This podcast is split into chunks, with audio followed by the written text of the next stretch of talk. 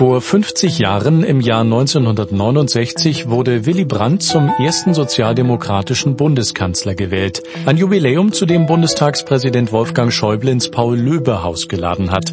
Zur Eröffnung der Ausstellung Willy Brandt, Freiheitskämpfer, Friedenskanzler, Brückenbauer. Liebe Kolleginnen und Kollegen, meine sehr verehrten Damen und Herren, der Frieden ist nicht alles, aber alles ist ohne den Frieden nichts. So lautet eine der bekanntesten Aussagen von Willy Brandt.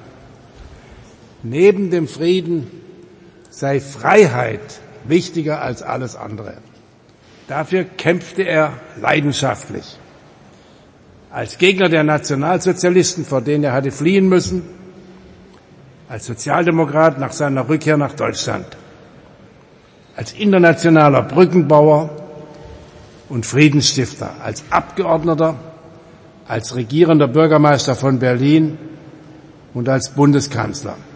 Die Ausstellung zeigt, Willy Brandts politisches Vermächtnis steht in keinem Verhältnis zu seiner kurzen Amtszeit als Kanzler. Er faszinierte gerade auch junge Menschen und politisierte sie. Er hat sich früh die Themen der Grünen zu eigen gemacht. Angesichts der Fridays for Future Bewegung ist sein weitsichtiges Eintreten für die Interessen und Belange der Menschen in anderen Teilen der Welt zu würdigen. Die Ausstellung wurde von der Bundeskanzler Willy Brandt Stiftung organisiert.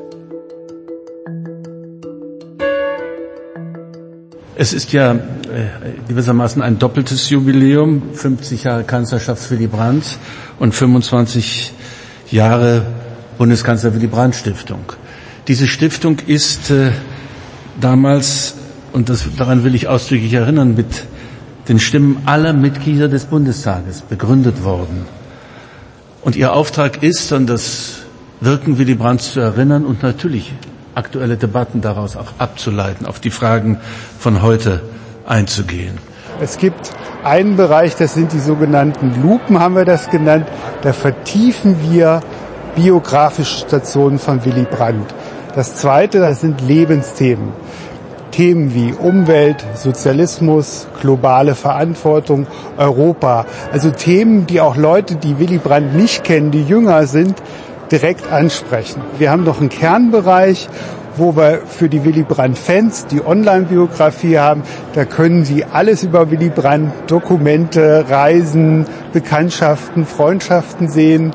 Äh, und auf der anderen Seite für den schnellen Besucher haben wir eine Kurzbiografie ganz analog auf Fahnen. Das sind eigentlich so die drei großen Bereiche dieser Ausstellung. Willy Brandt hat so manchen Lebensweg durch seine Politik geprägt. Ich bin, glaube ich, durch ihn innerlich zum Sozialdemokraten geworden, lange bevor ich es richtig werden konnte, denn ich habe ja in der DDR gelähmt.